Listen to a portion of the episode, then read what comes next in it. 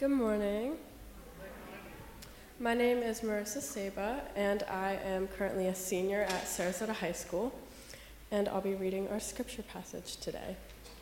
It comes from the 23rd chapter of the Gospel of Matthew, beginning with the first verse. Then Jesus said to the crowds and to his disciples, The scribes and the Pharisees sit on Moses' seat. Therefore, do whatever they teach you and follow it. But do not as they do, for they do not practice what they teach.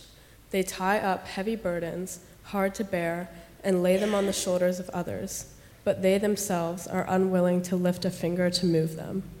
They do all their deeds to be seen by others, for they make their phylacteries broad and their fringes long. They love to have the place of honor at banquets and the best seats in the synagogues, and do and to be greeted with respect in the marketplace, and to have people call them rabbi. But you are not to be called rabbi, for you have one teacher, and you are all students. And call no one your father on earth, for you have one Father, the one in heaven. Nor are you to be called instructors, for you have one instructor, the Messiah. The greatest among you will be your servant. All who exalt themselves will be humbled, and all who humble themselves will be exalted. This is the word of the Lord. Thank you, Marissa, for reading the scripture for us today. This is going to be more like storytelling, so please get comfortable in your seats. Now let us pray. May the words of my mouth and the meditation of our hearts be acceptable in your sight. O God, our rock and our redeemer. Amen. How many of you know that today is All Saints Sunday? And November 1st was All Saints Day, so most of you, if not all of you, know this is All Saints Sunday. Saints are people who are recognized of having an exceptional degree of holiness likeness, or closeness to God. They are people who live their lives as God's love, sacrificing their gain for others' sake. Some saints are in heaven, as we all know, and some are among us. From the fourth century, All Saints' Day was started to remember Christian martyrs or people who died for their Christian faith. In the ninth century, churches began honoring All Saints on November 1st. On All Saints Sunday, like today, the dead are solemnly remembered in worship as we do today. If you look inside your bulletin, you'll see a list of the saints that we know.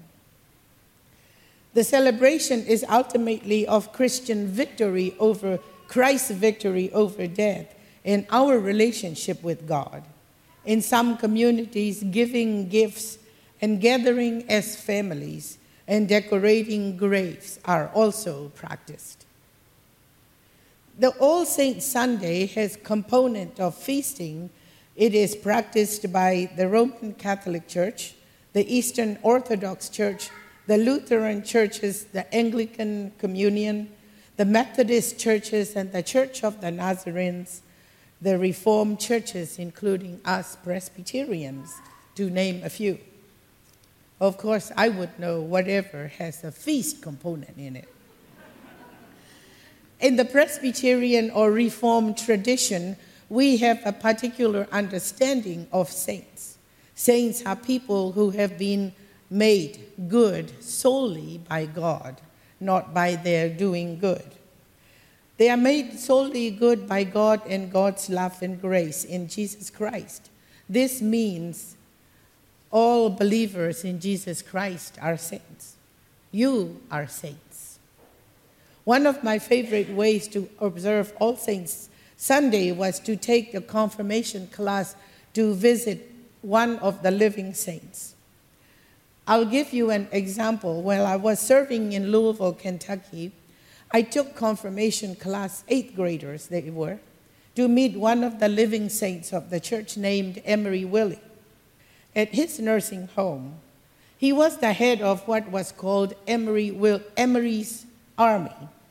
They did every week on Wednesdays free work of fixing whatever the church needs fixing and church members' homes too. They did this for years. Emery and his army would, among other things, would paint anywhere, anything you ask them to paint, as long as it is a shade of brown color. Because the name of the church was Harvey Browne Memorial Presbyterian Church. I once attended All Saints Sunday feast as a pres- at a Presbyterian church in Richmond, Virginia. If I remember correctly, I think it's called Ginter Park Presbyterian Church. When I was a student there, everyone dressed up like their favorite saints in the Bible or their favorite saints among the living. We had food and drinks and conversations and a short lecture by somebody about saints. It was so much fun. So, 10 years ago, when I arrived, I decided to try that here. Flunked. so it wasn't really well participated. If we try it again next year, November 1st, Sunday evening, how many of you would participate dressed up like a saint? See, only three or four hands. It's not going to go again. It's actually really fun. So, anyways, maybe I'll still push it again. Saints are humble people. In Micah chapter 6, verse 8, we read, He has told you, O mortal, what is good and what does the Lord require of you, but to do justice and to love kindness and to walk humbly with your God. The Cambridge English Dictionary defines humility as the feeling or attitude that you have no special importance that makes you better than others. Humility is something you cannot say about yourself. As soon as you say you're humble, it proves you are not. There is John the Baptist in the Bible who humbly understood his simple introductory role. He said of Jesus, He must increase, but I must decrease. There is Jesus as Messiah who came as a surprising and humble contrast to conventional kings. This was predicted in Zechariah chapter 9, verse 9.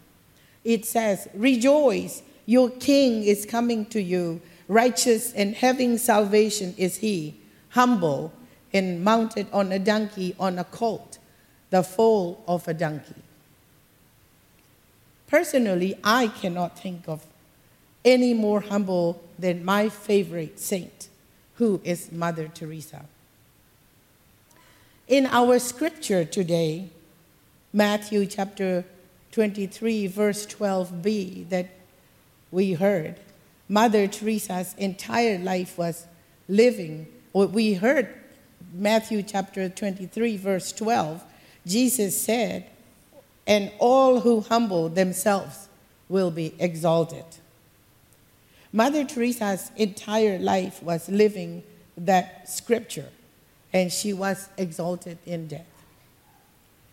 I have mentioned Mother Teresa here and then, now and then, in sermons here at Church of the Palms, but today I would like to tell more of her story. I think we have some pictures. There's Mother Teresa a young person. Mother Teresa was born in Skopje in Albania on August 26, 1910. Her father died when she was only eight years old. In her early years, she admired and was fascinated by stories of the lives of missionaries in India.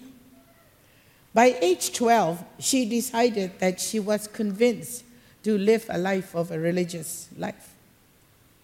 In 1928, at age 18, she left home to join the Sisters of Loreto in Ireland.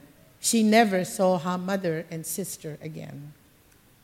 In 1929, she began her novitiate in Darjeeling, India, where she learned the Bengali language which I know is very difficult, and taught at St. Teresa's School. She took her first religious vows on May 24, 1931, choosing to be named Teresa. On May 14, 1937, she took her vows as a nun. She served as a teacher in eastern Calcutta for nearly 20 years, becoming headmistress in 1944. Mother Teresa was increasingly disturbed by the poverty around outside the convent in Calcutta. In 1943, the Bengal famine brought misery and death to the city of Calcutta. The 1946 Direct Action Day began a period of Muslim and Hindu conflict and violence. On September 10, 1946, Teresa experienced what she later described a call within a call. She had a vision from God when riding in the train to Darjeeling, in which she was to leave the convent and help the poor while living among them. It was an order to fail would be to have been to have been to to break the faith. Sorry. I'm not any more dangerous than usual. Just allergies. So um, she received permission to leave the convent school, although she had no money. She depended on divine providence and started an open air school for slum children. Here is a story, one of my favorite stories of Mother Teresa. It is known that Mother Teresa taught the children by writing in the dirt with sticks to teach the children in the slum of Calcutta. Soon she was joined by volunteer helpers, and financial support followed. This made it possible for her to extend the scope of her ministry among the poor. On October 7, 1950, so she was born in 10, so she was 40 years old, she started her own order called the Missionaries of Charity, whose primary task is to love and care for those persons nobody wanted. She chose a white sari with two blue borders for the order's habit, as you see in the picture. In 1965, the society became an international religious family by the decree of, of Pope Paul VI. Mother Teresa wrote in her diary that her first year was fraught with difficulty. With no income, she begged for food and supplies and experienced doubt, loneliness, the temptation to return to the comfort of her convent life. She said, Today I learned good, a good lesson. The poverty of the poor must be so hard for them. While looking for a home, I walked and walked till my arms and leg ached. I thought how much they must ache in body and soul, looking for a home, food, and help. Mother Teresa said, By blood, I am Albanian, by citizenship, and Indian, by faith, I am a Catholic nun. She also said, As to my calling, I belong to the world. As to my heart, I belong entirely to the heart of Jesus. In her words, her order missionaries of charities would care for the hungry, the naked, the homeless, the crippled, the blind, the lepers, all those people who feel unwanted, unloved, uncared for throughout society. People that have become a burden to the society and people who are shunned by everyone. The sisters took vows of chastity, poverty, obedience, and to give wholehearted free service to the poorest of the poor. In 1952, Mother Teresa converted an abundant Hindu temple into the Kali Ghat, home for the dying and destitute. Mother Teresa and the sisters would go into the city, and this van on the, both sides has missionaries of, char- of charity. They will go into the city and they will pick up people who are abandoned, homeless, and poor, men and women. They would bring them back to Kali Ghat, clean them up, clothe them, feed them, and put them in nice, clean beds and look after them until the last day of their lives. I did part of my seminary internship there in the mid 80s.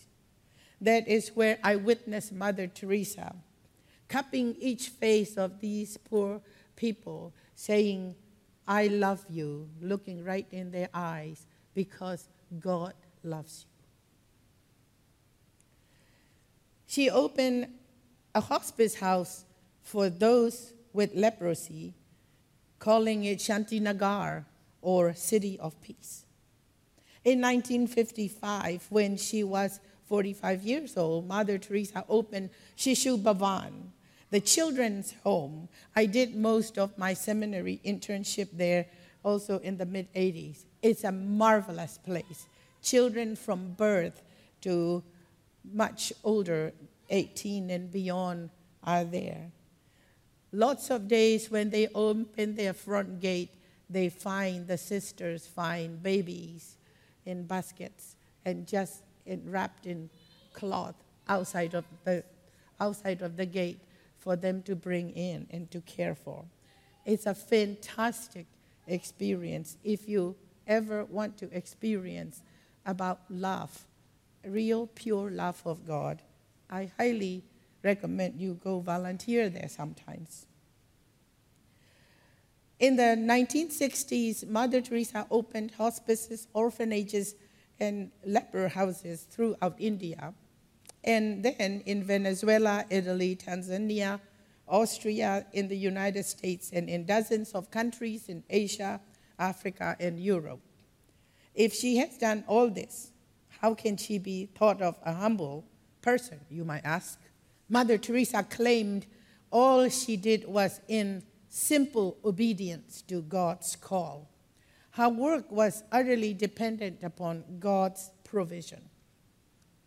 For instance, again, one of my other favorite stories. One night, the sisters came to Mother and said, Mother, we don't have anything to cook to feed the children tomorrow morning.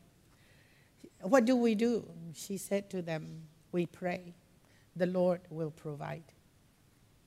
In the morning, there was a big truck and with full of bags of rice and lentils in the truck came to the gate of the that Shishu Bhavan, the children's home.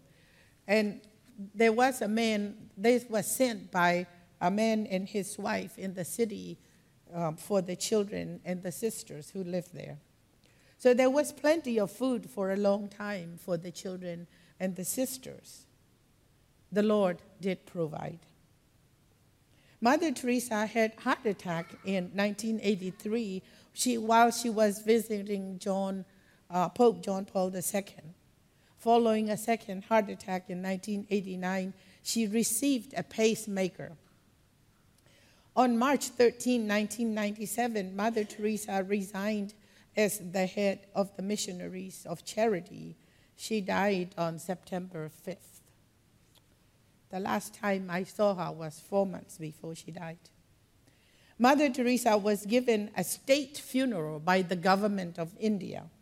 After all, she was one person the whole nation of India called Mother. The crowd stopped the carriage and lifted up and carried the coffin by hand over their heads as spontaneous tribute to her life. I remember watching it on TV um, because her funeral was broadcast globally.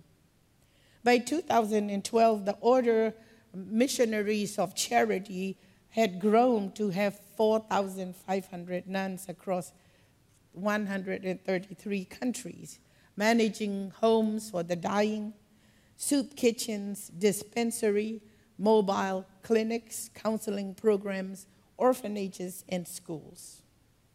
On September 4, 2016, Mother Teresa was declared a saint by Pope Francis.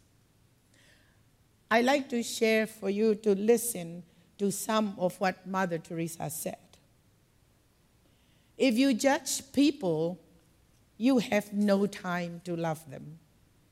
Not all of us can do great things, but we can do small things with great love.